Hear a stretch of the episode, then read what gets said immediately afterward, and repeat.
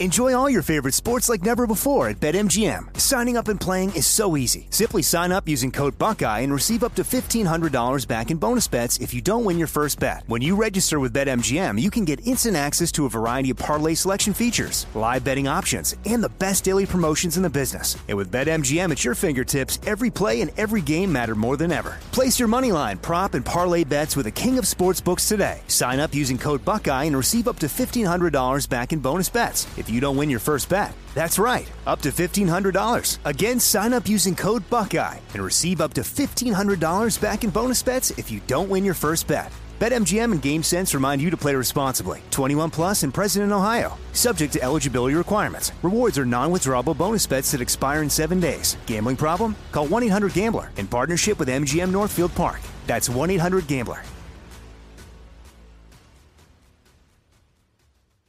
This is your moment, your time to shine, your comeback.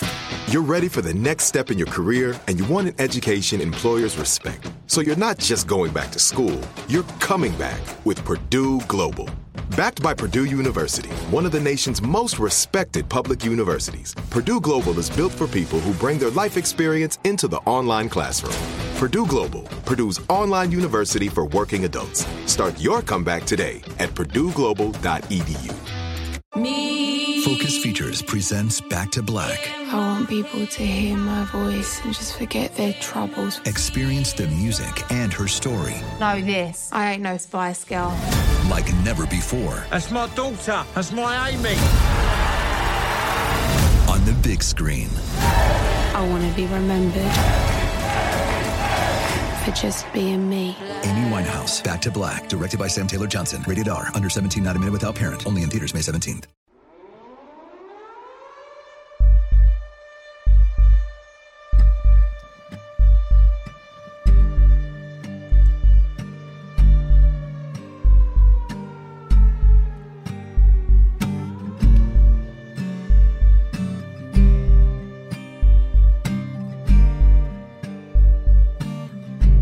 In the early morning of January 31st, news started to proliferate that the city of Atlanta, the Atlanta Police Foundation, and DeKalb County reached a quote unquote compromise regarding the future of Cop City.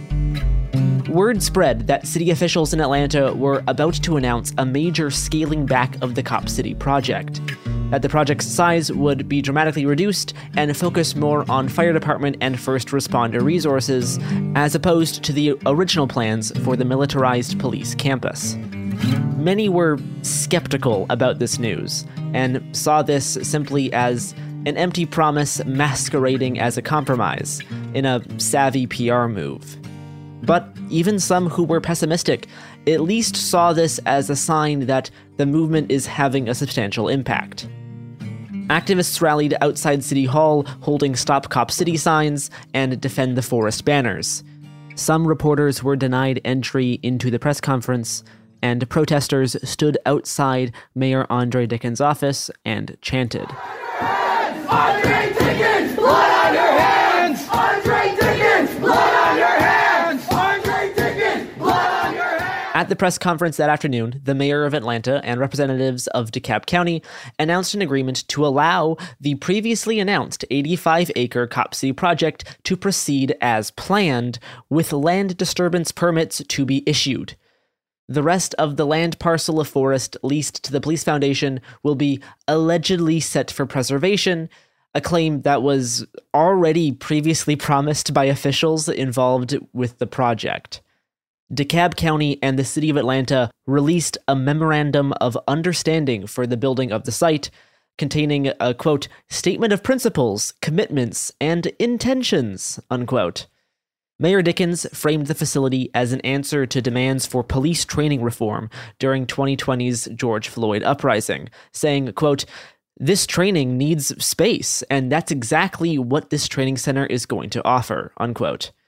The mayor also responded to environmental concerns by claiming the area of forest slated for destruction contains only, quote, invasive species, softwoods, and weeds, unquote. Officials said the so called compromise agreement would contain provisions for preserving parts of the South River forest, When asked how the environment would be protected, Mayor Dickens mentioned that it's a 385 acre set of land. Uh, Cop City is 85 acres. The rest is green space, and that, quote, the environment will be protected in that way, unquote, with no indication given on how it would be protected or by whom. Among the few environmental promises are, quote, replacing any removed or impacted specimen trees with 100 new hardwood plantings on the site or elsewhere, as well as one specimen tree for any invasive species tree that was removed, unquote. It's unknown if they have even counted how many trees have been felled so far. Activists called this a ploy to hastily push through a sequence of land disturbance permits. The most up to date site plans has the Public Safety Training Center spread out over a parcel of 171 acres, with about 87 of those acres slated for disturbance. There is nothing in the lease agreement that restricts the police foundation from building outside of those 171 acres, though they promise it will be protected green space. This compromise PR stunt is not even a new tactic. In August of 2021, after initial protests against the project delayed the city council vote, the Atlanta Police Foundation claimed a similar quote unquote compromise. Instead of clearing the 380 so acres that they are leased by the city of Atlanta, they would reduce the footprint of buildings and disturbed surfaces to only 90 acres, while more of the land would be cleared and turned into turf fields, shooting ranges, and horse stables labeled quote unquote green space. And wouldn't you know, that sounds almost exactly identical to this new plan for compromise unveiled at the end of last month. Upon such rhetoric and empty promises, the movement didn't falter, but continued to demand and fight for the full cancellation of the project, whether in the Weelaunee Forest or elsewhere.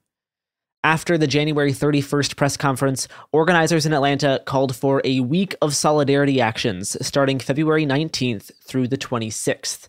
Quote, calling on all people wherever you are to take action in solidarity with the movement to stop Cop City protest, sit in, call and email the contractors building Cop City. Every action has an impact. Unquote. At stopcopcitysolidarity.org, there are guides for various actions people can take, from calling Cop City contractors or investors to posting flyers around town or planning direct action using the interactive target map. If you do go on any movement related website, it's strongly recommended to use a VPN and a Tor compatible browser like Brave. The national spotlight on the movement has certainly increased a great deal in the past month, both with an influx of scrutiny and support from across the country and even the world. The Press Collective has always had kind of a hybrid, hybrid role, both of reporting on the movement and researching the movement, uh, researching the prison farm but a lot of media outlets don't quite understand the autonomous nature of the struggle. So we have kind of found ourselves in a role of kind of liaisoning between media and the rest of the movement. But thankfully, it's not just us doing it because, boy, is everyone interested all of a sudden. No one was talking about the movement at the beginning. So we were like, all right, we'll talk about it ourselves we've been able to use our platform to publicize a lot of solidarity events, not just share memorials and what people want others to know about tort, but you know, publicize these things across the nation and across the world. Statements in solidarity have come in from radicals in Italy, Germany, France, and Rojava. After the killing of Tortuguita, Vigils happened in cities all across the United States. A wave of targeted vandalism and direct action against Cop City investors and contractors happened across the country in response to Tort's death. In Atlanta, there's a concerted effort to not cede perception of the movement to the state. People have an intentional, collaborative way to affect how the movement is seen externally. This media strategy is simply one prong of the fight, along with the encampments, sabotage, vandalism, pressure campaigns, and canvassing. I think it's really representative of the type of people that are dedicated to the struggle in general. The way that anyone and everyone has come together to handle the influx of media requests, to make smart decisions about it, to make sure that decisions are made with the consent of those involved, be it sharing the stories of people who were arrested that day, sharing the stories of Tort's family and Tort's partners, and making sure to respect their boundaries in space. Despite the diverse nature of requests, there always seems to be somebody in the movement who's able to speak on whatever aspect of the struggle is needed. You need someone who's got a master's in environmental engineering. There's someone in the mo- movement that can talk to you for 45 minutes about the good environmental reasons to stop Cop City. You need someone to talk for three hours about the history of the place. There's someone for that too. Um, you need someone to talk about how the project is a pretty good example of why the, the Black Mecca is a myth. The movement has people who can speak to that too. There's been a tremendous amount of attention paid to the movement all of a sudden. And again, the way folks have just stepped up and come together to handle it, I think speaks to the communal nature of the movement. It is dedicated to building it's not just about saving the forest, it's about saving the forest for the community. When I spoke with Karen, the neighborhood mom who started canvassing and organizing in her community, she mentioned how even her older family, who are longtime Georgia residents, haven't totally bought the state's talking points. I can say, you know, my mom and my mother in law and, like, you know, family, they know that I care about this. And, you know, they're boomers, but I've been surprised how there's a lot of there's a lot of skepticism in the police narrative, which I found really interesting. You know, normally when something like this happens, it's just a hundred percent police narrative. Mayor Dickens, the day Tort died, put out a pretty infamous tweet that just expressed their condolences to the family of the trooper that was injured and not one single word about the person that died. And in most fatal incidents with police, you at least get some kind of boilerplate language about, oh, we're sorry that someone died. And a lot of the initial statements from government and larger organizations just, just said nothing.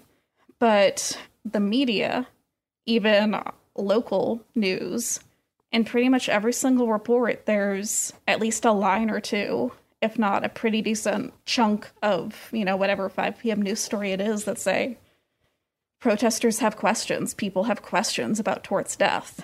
And given the pretty universally negative way that local Atlanta media in particular has covered the Defend the Forest movement, the fact that even those outlets have to respond to the overwhelming amount of folks speaking out about how what happened doesn't make sense, about what kind of person Tort was, about how none of this had to happen in the first place. I- would love to say that as someone who pays attention to the me- how the media covers this, that I could have predicted that would happen. Three members of Congress, uh, Rashida Tlaib, Cori Bush, and Senator Ed Markey, have joined in calling for an independent investigation into Tortuguita's death. Like I saw a screenshot from NBC News this morning. NBC News, and like the Chiron was, protesters still have questions about Tort's death. Like that's from this morning. Even after after the riot, yeah, quote unquote, yeah. after the arson and property destruction, and almost yeah. like a, a week after the incident. Yeah, like I mean, it was. It's hard to remember now, but I think it, it was like almost a month after George Floyd died before folks really, yeah, before it really got national attention. With when Rayshard was killed here in Atlanta, it was a little more immediate because of because of a lot of things. During the rally at Underground Atlanta, while people were speaking in front of the dozen or so news cameras, someone talked about how there are still people in town that are just learning about Cop City and the fight to prevent it from being built. At work, I had four different conversations about the Weelaunee Forest in regards to everything that's going on um, with four different people who were unaware of what was happening. Um, as big as this seems right now, a lot of people are still unaware, and as long as we keep being loud, as long as we make sure that Cop City will never be fucking built, we just gotta keep talking about it. Um, Mayor Dickens, Ryan Millsap, you have blood on your hands. Uh, fuck Cop City. I think we're about to really see how how the national media is going to pick up on the domestic terrorism and frankly the fact that they're talking to us at all or the fact that they're talking to the movement at all I think speaks to the strength of the movement and the simple truth of it which is that Tort didn't have to die um, and this is a very wide ranging movement with a lot of people who have some very good reasons for being opposed to the project and I think those reasons are so compelling that I don't want to say it's easy to see past the noise, but it's not that hard. I remember one conversation with Tort where I was like, and this might just be like a egotistical or something, but I really think this is like a lot bigger than you, you know, just a little neighborhood struggle. And yeah, we talked about we are like, yeah, no people don't know it yet, but it's the intersection of so many things. And you know, if more people realize that, it would be huge. Um, and it's you know really heartbreaking that I think they were they were right. Um, you know, they didn't get to see it. Yeah.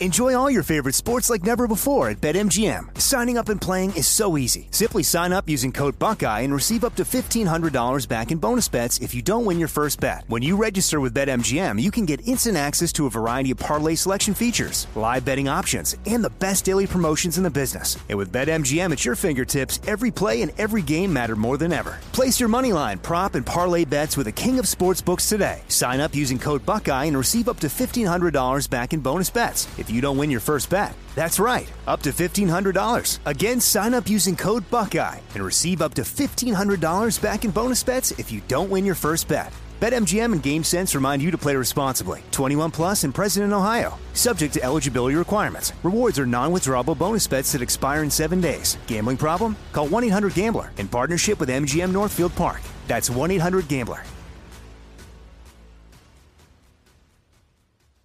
Me. Focus Features presents Back to Black. I want people to hear my voice and just forget their troubles. Experience the music and her story. Know this. I ain't no Spice Girl. Like never before. That's my daughter. That's my Amy. On the big screen. I want to be remembered for just being me. Amy Winehouse, Back to Black, directed by Sam Taylor Johnson. Rated R, under 17, not a minute without parent. Only in theaters May 17th. Trinity School of Natural Health can help you be part of the fast growing health and wellness industry. With an education that empowers communities, Trinity grads can change lives by applying natural health principles and techniques in holistic practices or stores selling nourishing health products. Offering 19 online programs that fit your busy schedule, you'll get training to help turn your passion into a career. Enroll today at trinityschool.org. That's trinityschool.org.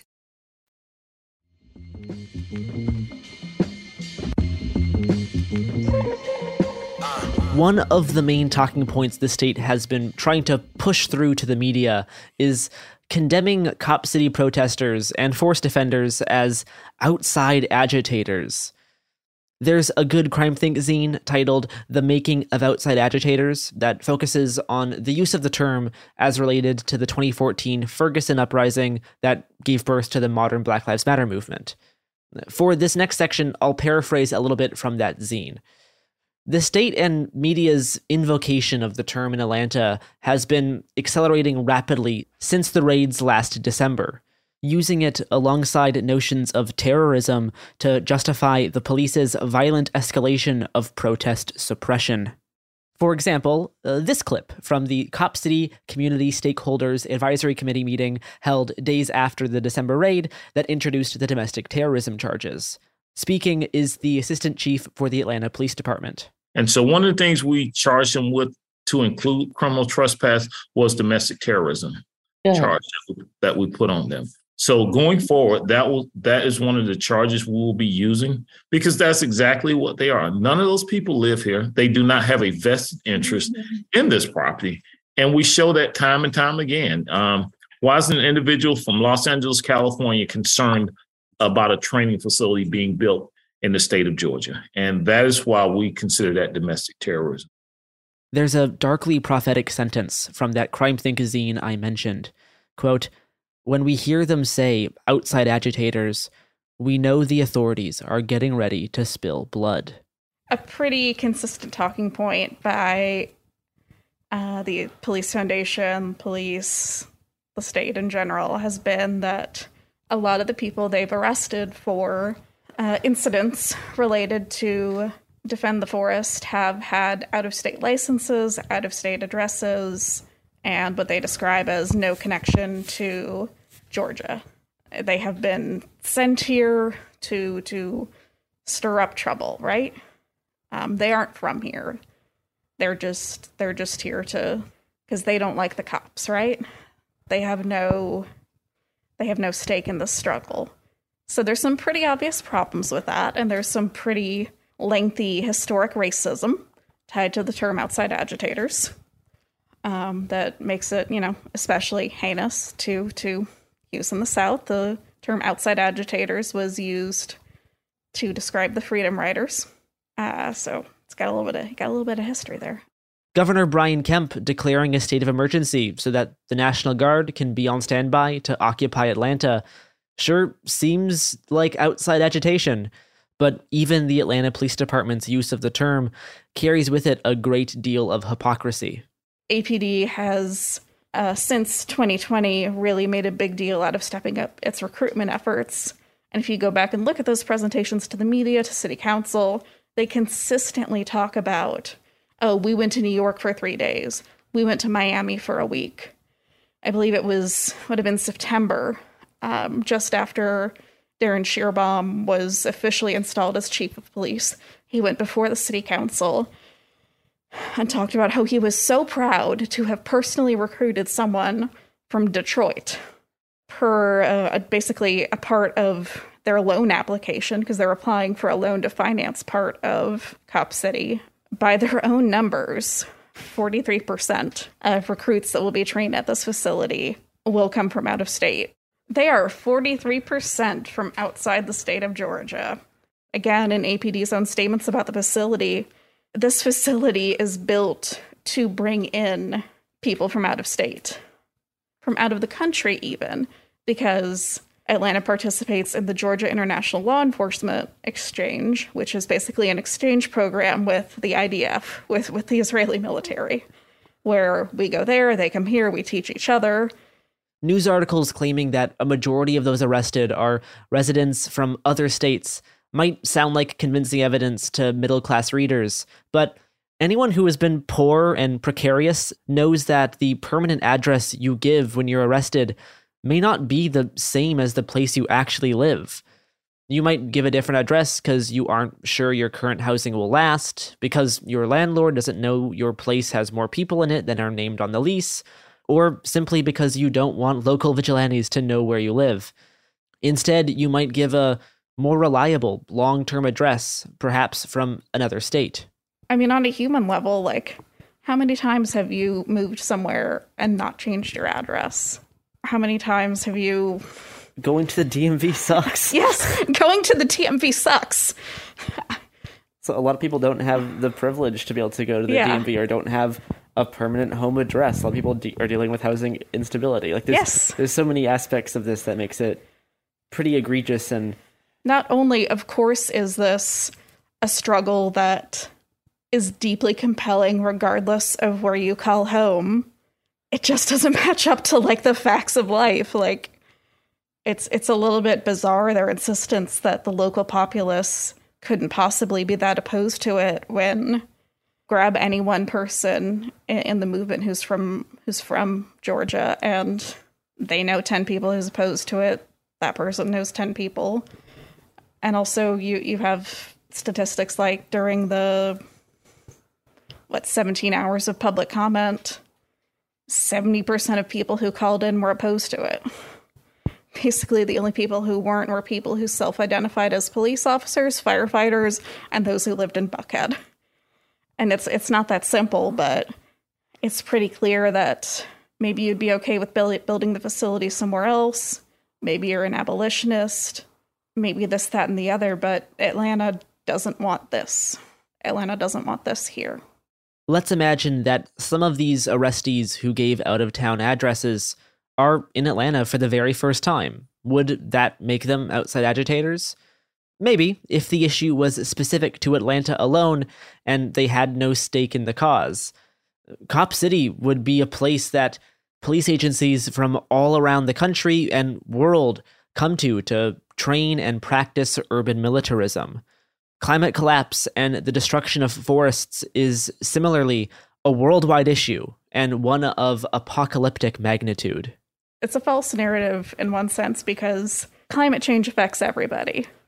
Cutting down a forest would make climate change worse. Like that's a very, very, very obvious talking point. If if environment, if protecting the environment is important to you, it is obvious that this is a very key struggle right now, especially in the context of Atlanta being a growing and also gentrifying city. And this being in a largely black and brown, middle to low income neighborhood. And this being such a vast uh, green space in those communities that don't have the manicured Piedmont Park in their backyards. When people are suffering the same forms of oppression everywhere, it makes sense for us to come to each other's assistance. This is not outside agitation. This is solidarity. Solidarity has always been the most important tool of the oppressed. This is why authorities go to such lengths to demonize anybody who has the courage to take risks to support others. Cricket spoke at length about the outside agitator narrative that the state has been employing. I think one thing that comes to mind is something that I've heard a lot um, is that the the people in this movement are not from here, quote unquote, that they're outside agitators, that uh, they're not from this community, they're not, you know, and and it's, it seems to me very clear to be an attempt to sort of discredit what is a very clear majority of the community that does not want this forest destroyed, does not want Cop City built, you know, 70%. Um, and that argument infuriates me because, I mean, first of all, the U.S. military is the biggest like outside agitator in the world, um, and I just I find that irony sort of unbearable. And then I, I think there's this question we can get into questions of what does it mean to be from somewhere. And what I think is a more helpful question is how are you somewhere? How are you in relation to a place? And I, I think Tort was someone who was always trying to be in the right relation with the land and in right relation with their neighbors and right relation with the communities here. One story that I keep revisiting of them is when we were checking in uh, and, and people were asking them, you know what, what do folks in the forest need? What can we get them? Do they need food? What, you know, what do they need? And Tort was like, oh no, actually, you know, we have everything we need, but it would be great if people could start we could make sure they're giving food to the poor folks in their own communities. Like, make sure you're giving food to the people in your neighborhoods. Uh, are, you checking in with the unhoused communities in your neighborhood? Like, they were just, I think, constantly seeking to be in right relation. And I think, regardless of where all of us are from, if we if we can claim to be from somewhere, I mean, arguably, if we're not Muscogee Creek, none of us is from here.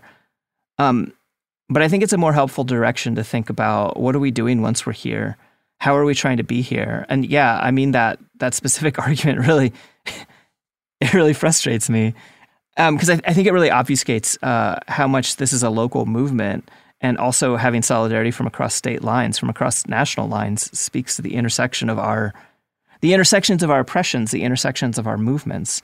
It doesn't speak to the fact that this is co-opted, or it doesn't indicate uh, anything other than that none of us is free and to all of us are free the ultimate goal of the police is not so much to brutalize and pacify specific individuals as it is to extract rebelliousness itself from the social fabric. They seek to externalize agitation, so anyone who stands up for themselves will be seen as an outsider, as deviant and antisocial. Noah mentioned how the outside agitator narrative is rooted in stripping people of their own autonomy. it's, it's completely denying you like the freedom of movement and, and the freedom to decide that you would like to go and support other issues as if with like the empathy of them being shown and to show solidarity with other people as well as like just deciding that if you are living here but from out of town, that that somehow makes you a flight risk or that makes you in some ways more more dangerous than if you are, I guess, an official resident in some way. It's all complete bullshit. I mean, and even some some of the people who are like out of town, they're like not even two hours away from No, where, where from where the prosecutors are claiming where they're from. Yeah. The outside agitators narrative only works if we have this sense of otherness that we talked about in the last episode. This disconnect and separation from neighboring struggles, as if lines on a map change the morality of actions, keeping people in pretrial jail for an unknown amount of time. It could could be literally over a year because they are deemed non-local, so the judge thought they were a quote unquote flight risk. Beyond the charges themselves, which are innately kind of absurd and the brutality is is the point. The sheer, sheer audacity of, of keeping people with no evidence in cages for years um, for going to a protest is just it's not surprising, but it still is incredibly upsetting. Like it's like it's No, and it would be completely decried if it were happening in any other country, right? And a, a massive human rights violation. If this were happening in China because of the US China relations, like absolutely not there. There'd be an entire, like, I don't know, national outcry. But because it's people who are resisting this government in this state, then yeah, it doesn't get the same kind of empathy. It doesn't get the same outcry. when I talked with Karen, she spoke about how thankful she is that there are people from across the country, people like Tort, who care about the South River Forest enough to travel to Atlanta to defend it. in terms of the narrative of like outside agitators, you know, um, I'm I'm really grateful that people are coming to like protect the forest in my backyard. Like I am, I have like so much gratitude. It is so, it is so meaningful. Um, yeah, and I yeah I think I uh, I think after the first raid I told Tort that, and I'm glad I did. But yeah, it really is like just so much gratitude. The framing of outside agitators is meant to keep people away and stifle solidarity, just like the domestic terrorism charges are meant to. The state is trying out every tactic to scare people away from participating in the movement. So it feels like just the past month there's been such a intense increase in the level of state repression and state violence. How do you see things evolving in the next few like weeks and months and or like even days at this point like just with how both like physical violence is definitely increasing with the raids and now like you know killing somebody um and then the types of like you know um, judicial abuse of power giving people you know, $700,000 bail keeping you know many others just in jail in perpetuity uh, for who knows how long Yeah, I mean, I think it's clear looking at this movement that the state, the cops, police have always been the first to escalate, have and have now murdered someone, have now assassinated someone, and uh, are the ones who are constantly sort of making, putting other people's lives in danger. They're really the people who are making folks unsafe. Uh, and and Tort was a street medic. Tort was someone who went through street medic training, was someone who was passionate about protecting their community. And in street medic training, one of the things that is taught, there's a, a whole section on police weapons and state weapons. And, and sure, we cover tear gas, we cover um, bullets, we cover all anything that you can sort of uh, commonly see at protests or in raids. And one of the biggest weapons that we always cover is fear. That is really what I see happening with this escalation is that, yes, there's a sort of increase of literal weapons, of, of, of arms, of just everything that we've heard about in, in, in the forest.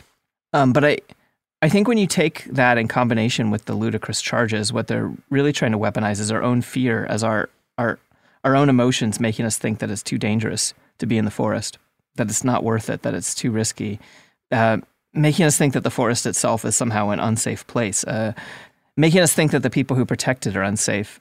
And I think that's the that's the sort of trend that I'm seeing. I think in terms of what's coming next, I think they're going to keep leaning into the the weapon of fear. I think it's um, I think it's you know it's it's it's not not haha funny that they accuse protesters and the people who've been charged with domestic terrorism of intimidation when clearly they're using those charges to intimidate people, both the, the people who are charged with it and anyone who might consider themselves an ally or a friend of the forest and a, a friend of the forest defenders. Uh, so, what I see moving forward in terms of carrying Tort's legacy forward, in terms of carrying this movement forward, is not buying into that bullshit. Like, very much being fear walking and not trying to say people shouldn't be scared or n- not have those feelings. But one of the memories of Tort that I have is them very clearly refusing intimidation, whether it was cops, whether it was, you know, whoever the sort of uh, representative of the state was. They never gave in to that. And I think that's what I'm trying to carry forward, what a lot of us are trying to carry forward. Noah spoke similarly about fear being a powerful weapon of the state, and a very insidious one, because it doesn't punish people for actions they may or may not have done, but instead works to prevent people from taking action in the first place. Fear fear is the number one tool that the state brings to bear.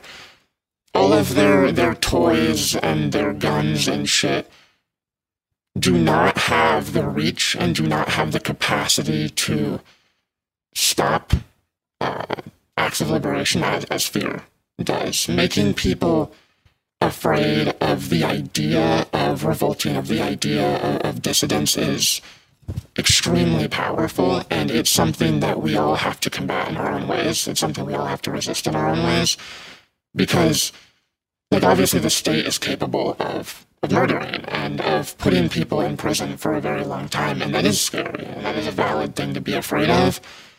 But we stand to lose so much if we do not combat that fear to face off with them that it's just something that I've found I have to manage. It's something that, that because we, I'm so much more afraid of what we all lose if we don't stop them here than I am of myself being harmed or going to prison. We all stand to lose. Tens of millions of people stand to lose everything if we allow climate apocalypse to bear, if we allow the powers that be to get significantly more effective at combating dissidents in the streets from you know, and that, that goes not, not just for in the United States, but for Cop City. This is an international struggle. I mean, this is the same police department that does cross training with the IDF. If you think the IDF wouldn't be coming to this facility to train better how to, you know, kill Palestinian dissidents, I know you're joking with yourself. Like, this will mean something to every foreign military, to every foreign police force, and every police force in the US. There's a quote from Tortuguita talking about how to deal with fear. What I'm about to read also demonstrates, as their partner said, that Tort was very aware of the risks inherent to resisting the state, especially as a non white forest defender. But with an understanding of that risk and the fear associated with said risk, they chose it was worth it to keep on fighting. Quote, Am I scared of the state? Pretty silly not to be. I'm a brown person. I might be killed by the police for existing in certain spaces. Fear is the mind killer. That's a quote I think about often. I must not fear. Fear is the mind killer. Fear is the little death that brings total obliteration. I will face my fear. I'm permitted to pass over me and through me. To continue what Tort said, quote, I am scared, but you can't let the fear stop you from doing things, from living, from existing, from resisting. Unquote. Yeah.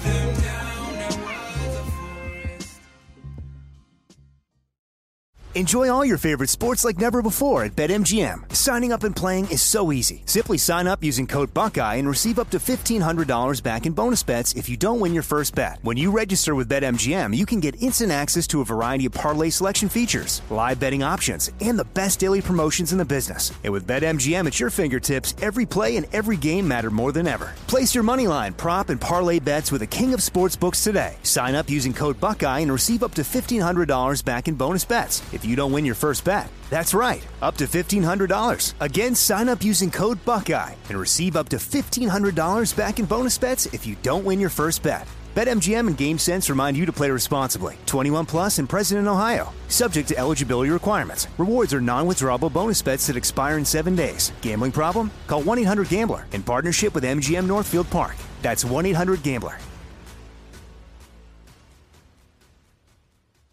Me. Focus Features presents Back to Black. I want people to hear my voice and just forget their troubles. Experience the music and her story Know this. I ain't no Spice Girl. like never before That's my daughter. That's my Amy. on the big screen. I want to be remembered for just being me. Amy Winehouse, Back to Black, directed by Sam Taylor Johnson. Rated R, under 17, not a minute without parent. Only in theaters May 17th. Trinity School of Natural Health can help you be part of the fast growing health and wellness industry. With an education that empowers communities, Trinity grads can change lives by applying natural health principles and techniques in holistic practices or stores selling nourishing health products. Offering 19 online programs that fit your busy schedule, you'll get training to help turn your passion into a career. Enroll today at trinityschool.org. That's trinityschool.org.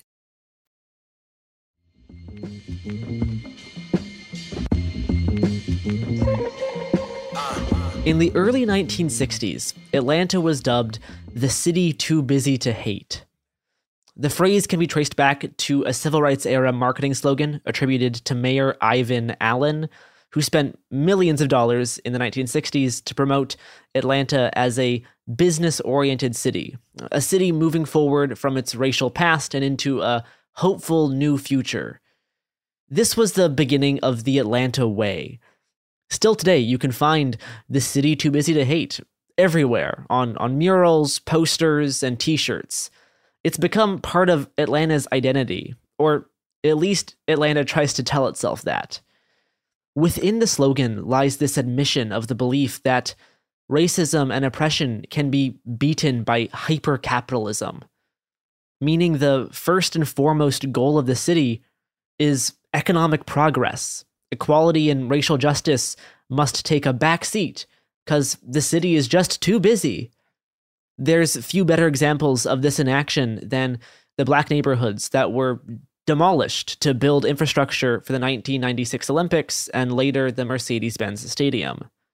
Since then, the Beltline's original vision of public transit, green space, and affordable housing has been abandoned in favor of developing luxury apartments and gentrified retail joints. As Foucault's boomerang brings the internal colonization of gentrification and increasing police militarization to Atlanta, it only makes sense that Cop City and the battle to stop it is happening here. Tort died two days right after Martin Luther King Jr. Memorial Day. We're in Atlanta. There's this whole section of the Delta Airport in Atlanta dedicated to John Lewis. You can hear his voice on a loop saying good trouble. And yet, as soon as the festivities are over, as soon as the fundraising is over, when someone is shot resisting the state in a peaceful, nonviolent direct action, they're labeled a terrorist. I don't understand how someone can possibly reconcile those two things. They seem to me to be grotesque. I mean, it's it's disgusting, but I don't see that reflected in any mainstream narrative. Noah talked with me about how he first got involved in the Stop Cop City movement. Yeah, um, so my, I think my introduction to Cop City started where most people's in Atlanta did when it got first leaked that this was a thing that the city was planning. Um, I remember having just a very like, oh my god, what the fuck, like reaction to realizing like they want to destroy the largest urban like canopy in the country to build a big fake city for them to practice doing urban combat in. That's like parody dystopian.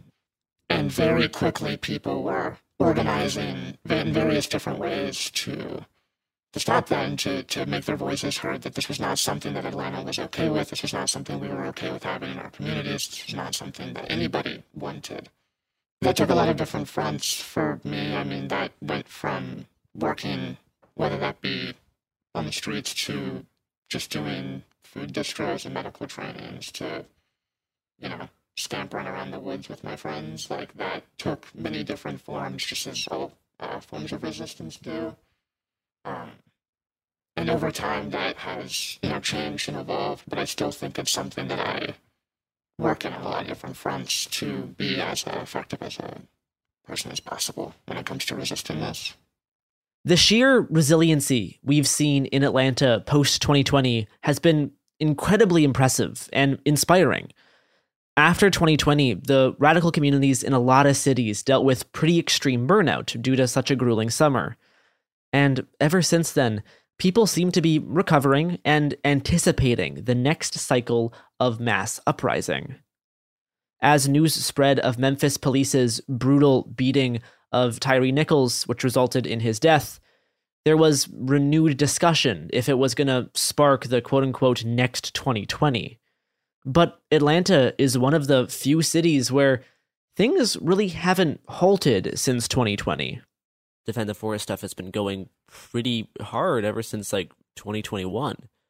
Um, and it's been a very like impressive amount of resiliency. Can you can you kind of talk on that as- aspect of how people have been able to do that? Yeah, I think it, it, it comes down to having a, a really good support network of, of people, people who are willing to um, be support activists who are jailed, support activists medically, financially, like who are able to make this possible. And it also comes down to that the Defend the Forest movement is so it is so important to anybody. It should be so important to anybody who looked at 2020 as a strike back against police violence. What Cop City means for all of us is a world in which it is much harder to resist police, especially in cities. And for a lot of activists who came out of, of 2020, Defend the Forest became an extension of that fight. It became its own, and its own fight to protect the forest and an extension of the battle against the violence of the state and against the ability of the police to further militarize. And I think that kept a lot of a lot of people going. Um, burnout certainly happens. I mean, it is. It can be really exhausting work. It can be really defeating at, at times, and it's been really important, I think, for people everywhere and, and here to have, you know, friends and, and things that they can do to decompress and, and take time off when needed to stay, to keep the ability to keep doing this, um, and to not burn out completely and to be able to keep going against what feels like all odds at times. Um, also, just activists here pretty fucking resilient. Uh, just, I'm continually so impressed by the people I see just continuing to go out day after day and working behind the scenes, doing everything possible to make sure that we can keep going. The Solidarity Fund has a couple of things on getting money on people's commissaries, and in the past has done uh, like letter writing campaigns for political prisoners uh, across the country, um, which is certainly like a thing that you know we're we're looking at, potentially people being held very long term. Um, that's absolutely going to be something in, in the coming weeks that I hope people um, spring to do. Like obviously these people who are incarcerated need our support in every way we can possibly possibly do that. If the people currently incarcerated are granted bond during the appeal process and it's set to the same amount as the last two individuals, that would be $355,000 per person for at least five more people. That included with like the previous bond amounts that were set for previous raids. I mean, we're approaching $3 million in potential bonds, which is just designed to drain people as, as much as possible and make the idea of, of protest as seem impossible.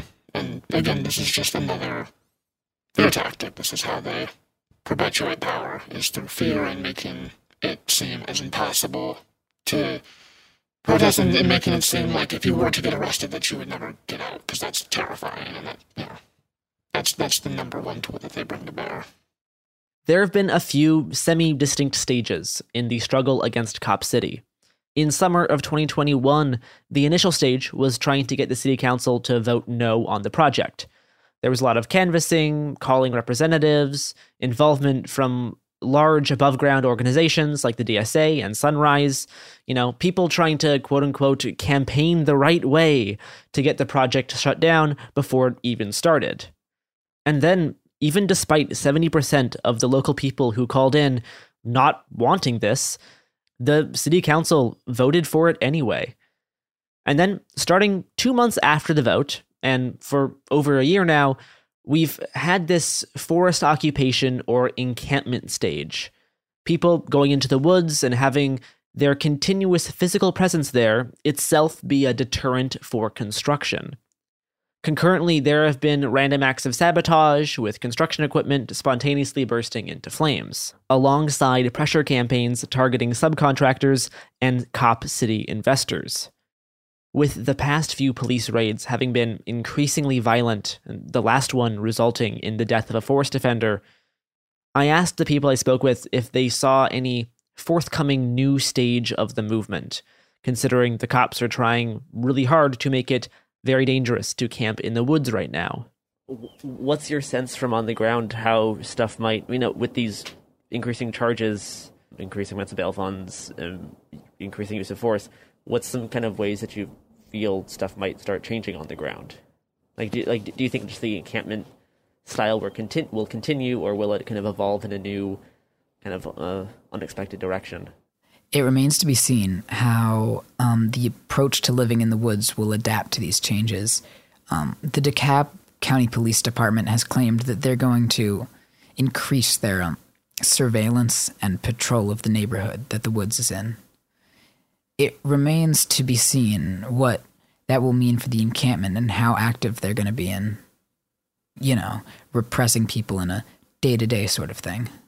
And also, I think one change is reconsidering what on the ground means and what the bounds of the forest are. There's more woods that Blackhall plans to develop on nearby. So, reconsidering what on the ground is, you know, Brassfield and Gorey construction sites could be considered an on the ground site, you know, for actions. And, you know, I think there's a lot of room to grow in that direction as well. Like, do you see this moment as like a substantial turning point? I think so. I mean, I, I don't think it couldn't be a turning point. Um, I think that every every escalation of violence that has happened has been perpetrated by law enforcement. There's never been a moment in which the people combating law enforcement have been the ones to escalate the violence. And I think that this marks a, a, a willingness of the the government here in the city government that this is the hill that they're willing to die on. This is where they're going to stand their ground and where they are proving to us that they are, are committed and, and so committed to the idea of building Cop City that they are willing to kill people. And I think that that is a, a turning point in how we as a movement have to be willing to respond to the state and how we have to be willing to look at them not just as this entity that we are facing down like in like the courts and doing phone blasts because that clearly doesn't work. They are just going to murder us, but as a force that is a you know like offensive militarized force coming after us, I think that is a that it marks a, a really big just shift and overall looking at what the city government here is willing to do to get this done. I mean, I think that a variety of tactics will always be in play. Um, people are always going to have different ways that they feel comfortable and, and safe and responding. But I, I do think that I think what we saw um, on Saturday was a was a response to that, that that people showed up and they made it very clear that we were not going to take this lying down, that people weren't going to be willing to let the state go unanswered, and that they weren't going to let the police go unanswered for this act. And I think from from now on and going forward, I think we will. I think I hope at least that we see more and more people taking up acts of, of physical resistance to law enforcement and to the state to prevent them from building Cop City and prevent them from committing further acts of violence against our comrades.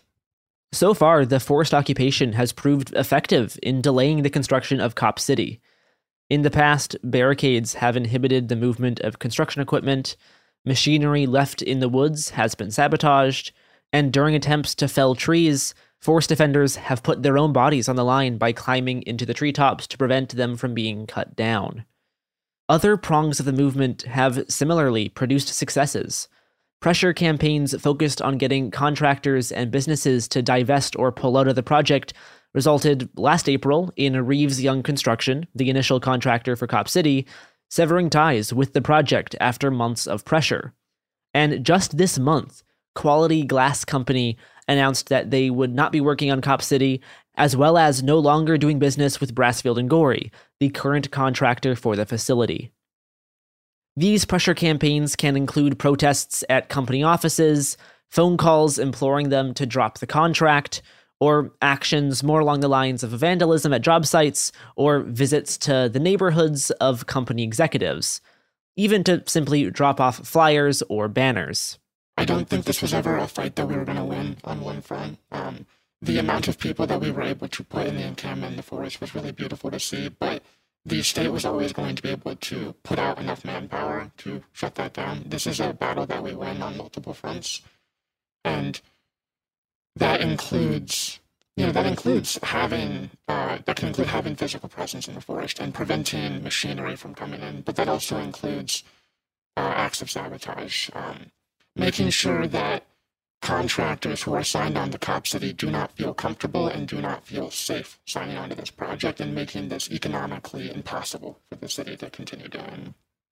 As far as it being like a, a new strategy I, I don't know if it would be new as we've already seen, you know, equipment spontaneously combust and such things, but I do think this marks a, a point in potentially like the frequency of these things happening and also a, a necessary, I think, a, evaluating of where we are now and, and thinking realistically about what our next steps are to make this an untenable situation for the city to continue prosecuting.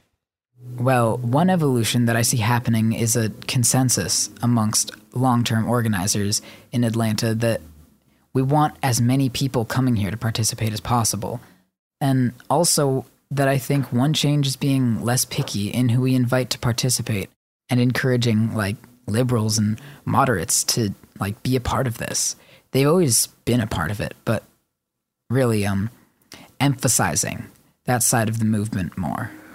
Back in the Defend the Atlanta Forest episodes from last May, I talked about the shack model, the aim of which is to make construction economically untenable by maintaining a presence in the forest, sabotaging work, and targeting specific subcontractors locally and elsewhere. In addition to contractors, corporate funders affiliated with the APF can also be targeted to disincentivize affiliation with the project. Solidarity actions targeting Atlanta Police Foundation contributors have been happening nationwide.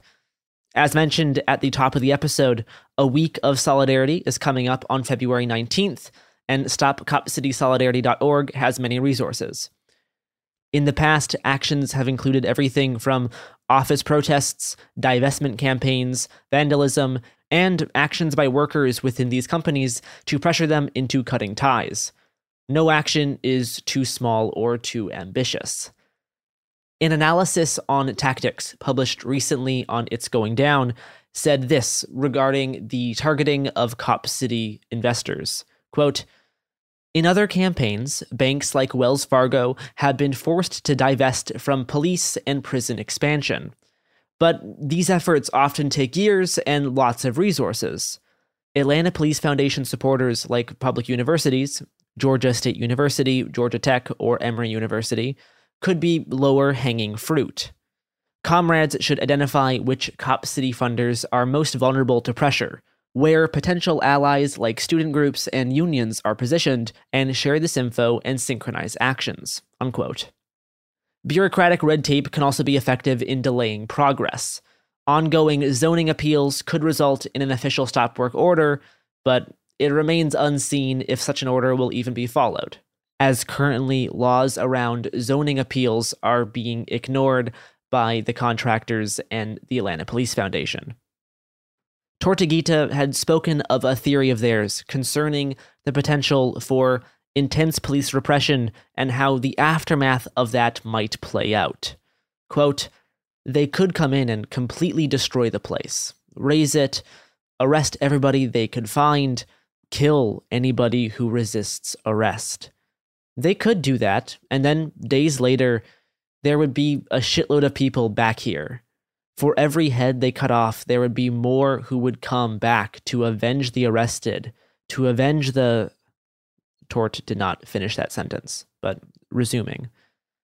What I'm saying is, if they do a huge crackdown and completely try to crush the movement, they'll succeed at hurting some people, they'll succeed at destroying some infrastructure, but they're not going to succeed at stopping the movement. That's just going to strengthen the movement. It will draw a lot of attention to the movement. If enough people decide to do this with nonviolent action, you can overwhelm the infrastructure of the state. That's something they fear more than violence in the streets. Because violence in the streets, they'll win. They have the guns for it. We don't. Unquote. No matter how the movement continues, the weight of Tort's absence will be felt as long as this fight carries on. It's such a huge loss.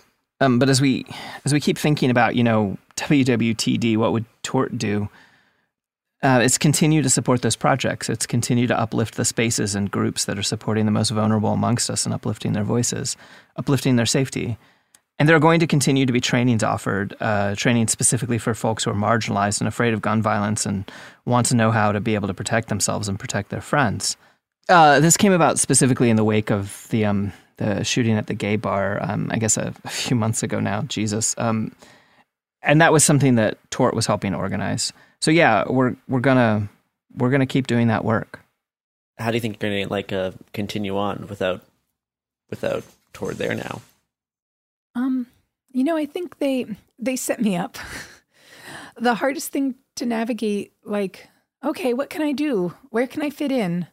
Like, um, short of you know, living in the forest, um, and I think with just like the canvassing, I feel like I've really figured out the ways I can, you know, my place in it, um, enough to keep me busy.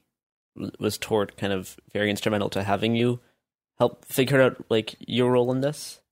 I mean, honestly, I would just like spitball, you know, an idea, and they'd be like, "Yeah, you should do that," um, or we would like, "Yeah, that'd be sick," uh, and that gave me the confidence to be like, "Okay." And also, like, I think this movement is interesting because it's totally different from any other organization or anything I've done in that. Like, if you want to volunteer in any other thing, like, you know, you make a graphic and you check it and you send it to someone and get it approved, you know? And just like the kind of deconstructing that thinking was like, I mean, Tort was really instrumental in that. And it can be uh, like difficult to navigate, but really just walking all that back and being like, if you want to, like, you know, canvas your neighbors, like, you just do it. The Stop Cop City movement has called for a fifth week of action to be held on March 4th through March 11th in Atlanta, Georgia. They are asking all those opposed to Cop City to come participate in a variety of events and actions, both in and out of the forest. And if you're able to, bring a tent. If you're unable to travel, there's still calls to support people in your own community who might be able to do so. This week of action will be a key moment in the next phase of the fight to defend the forest. I want people to know that being in the woods, even if just for a few days, will transform you in unexpected and delightful ways. And that's something that we witnessed with Tort. Tort lived in the woods for less than a year, and they transformed and blossomed into their purpose in unexpected and beautiful ways. And so, if you have the opportunity to come and spend any amount of time in these woods, I encourage you to do so because I think that you'll find that it will nourish you and aid in your growth as a human. The police have not succeeded in scaring everybody out of the forest. Weelaunee People's Park is still legally required to operate as a public park. Last month, I saw regular people jogging the trails. People still come every day. The movement has only grown despite the repression, and now forest defenders in Atlanta are urging people everywhere to organize for the upcoming mass convergence. A large list of resources and movement websites I'll be putting in the description for people to learn more and stay up to date with information regarding the week of action. I'll end this series by reading from a Defend the Forest poster that I saw around Atlanta. Quote, it is your mission to stop Cop City by all of the means at your disposal. Without hesitation, defend the forest from destruction, the city from commercialization, the future from ruin, the imagination from conquest, and the heart from resignation. Do not wait for further instruction. Reality is the battlefield. Yeah. The rain on leaves tickling, the earliest of instruments. The melody we mimicking is the sound of wind whistling. Long before the sapiens chanting under the stars or camped under a canopy, she sang her own song and she was far from silent.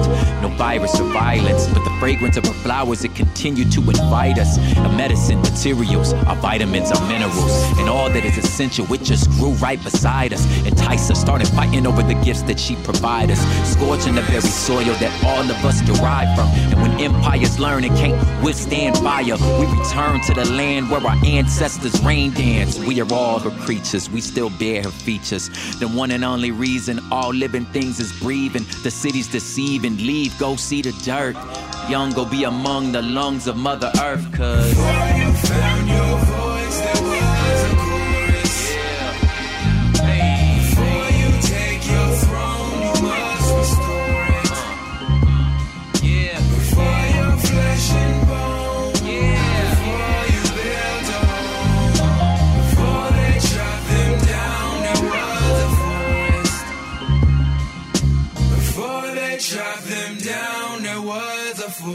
Forest. Music by The Narcissist Cookbook and Propaganda. It Could Happen Here is a production of Cool Zone Media. For more podcasts from Cool Zone Media, visit our website, coolzonemedia.com, or check us out on the iHeartRadio app, Apple Podcasts, or wherever you listen to podcasts. You can find sources for It Could Happen Here updated monthly at coolzonemedia.com slash sources. Thanks for listening. Trinity School of Natural Health can help you be part of the fast growing health and wellness industry. With an education that empowers communities, Trinity grads can change lives by applying natural health principles and techniques in holistic practices or stores selling nourishing health products. Offering 19 online programs that fit your busy schedule, you'll get training to help turn your passion into a career. Enroll today at trinityschool.org. That's trinityschool.org. If a new house is on your wish list in the next five years, grow your savings faster and experience your dreams with an Ohio Homebuyer Plus account from Kemba Financial Credit Union. A savings account specifically designed to save for a new home where you can earn 7% APY, a $500 matching bonus, and a $1,500 mortgage closing cost credit. Learn more at Kemba.org. Offer expires March 31st, 2025. APY equals annual percentage yield. Restrictions apply. NMLS 292230. Equal housing lender. Federally insured by NCUA. Xfinity has free premium networks for everyone this month, no matter what kind of entertainment you love. Addicted to true crime? Catch killer cases and more spine-tingling shows on A&E Crime Central. Crave adventure? Explore Asian action movies on Hi-YAH. Searching for something extreme? Check out skating, snowboarding, and more on Fuel TV Plus, the global home of action sports. And find crowd-pleasing bops on iHeartRadio's Hit Nation playlist. There's new free shows and movies to love every week. Say free this week in your Xfinity voice remote.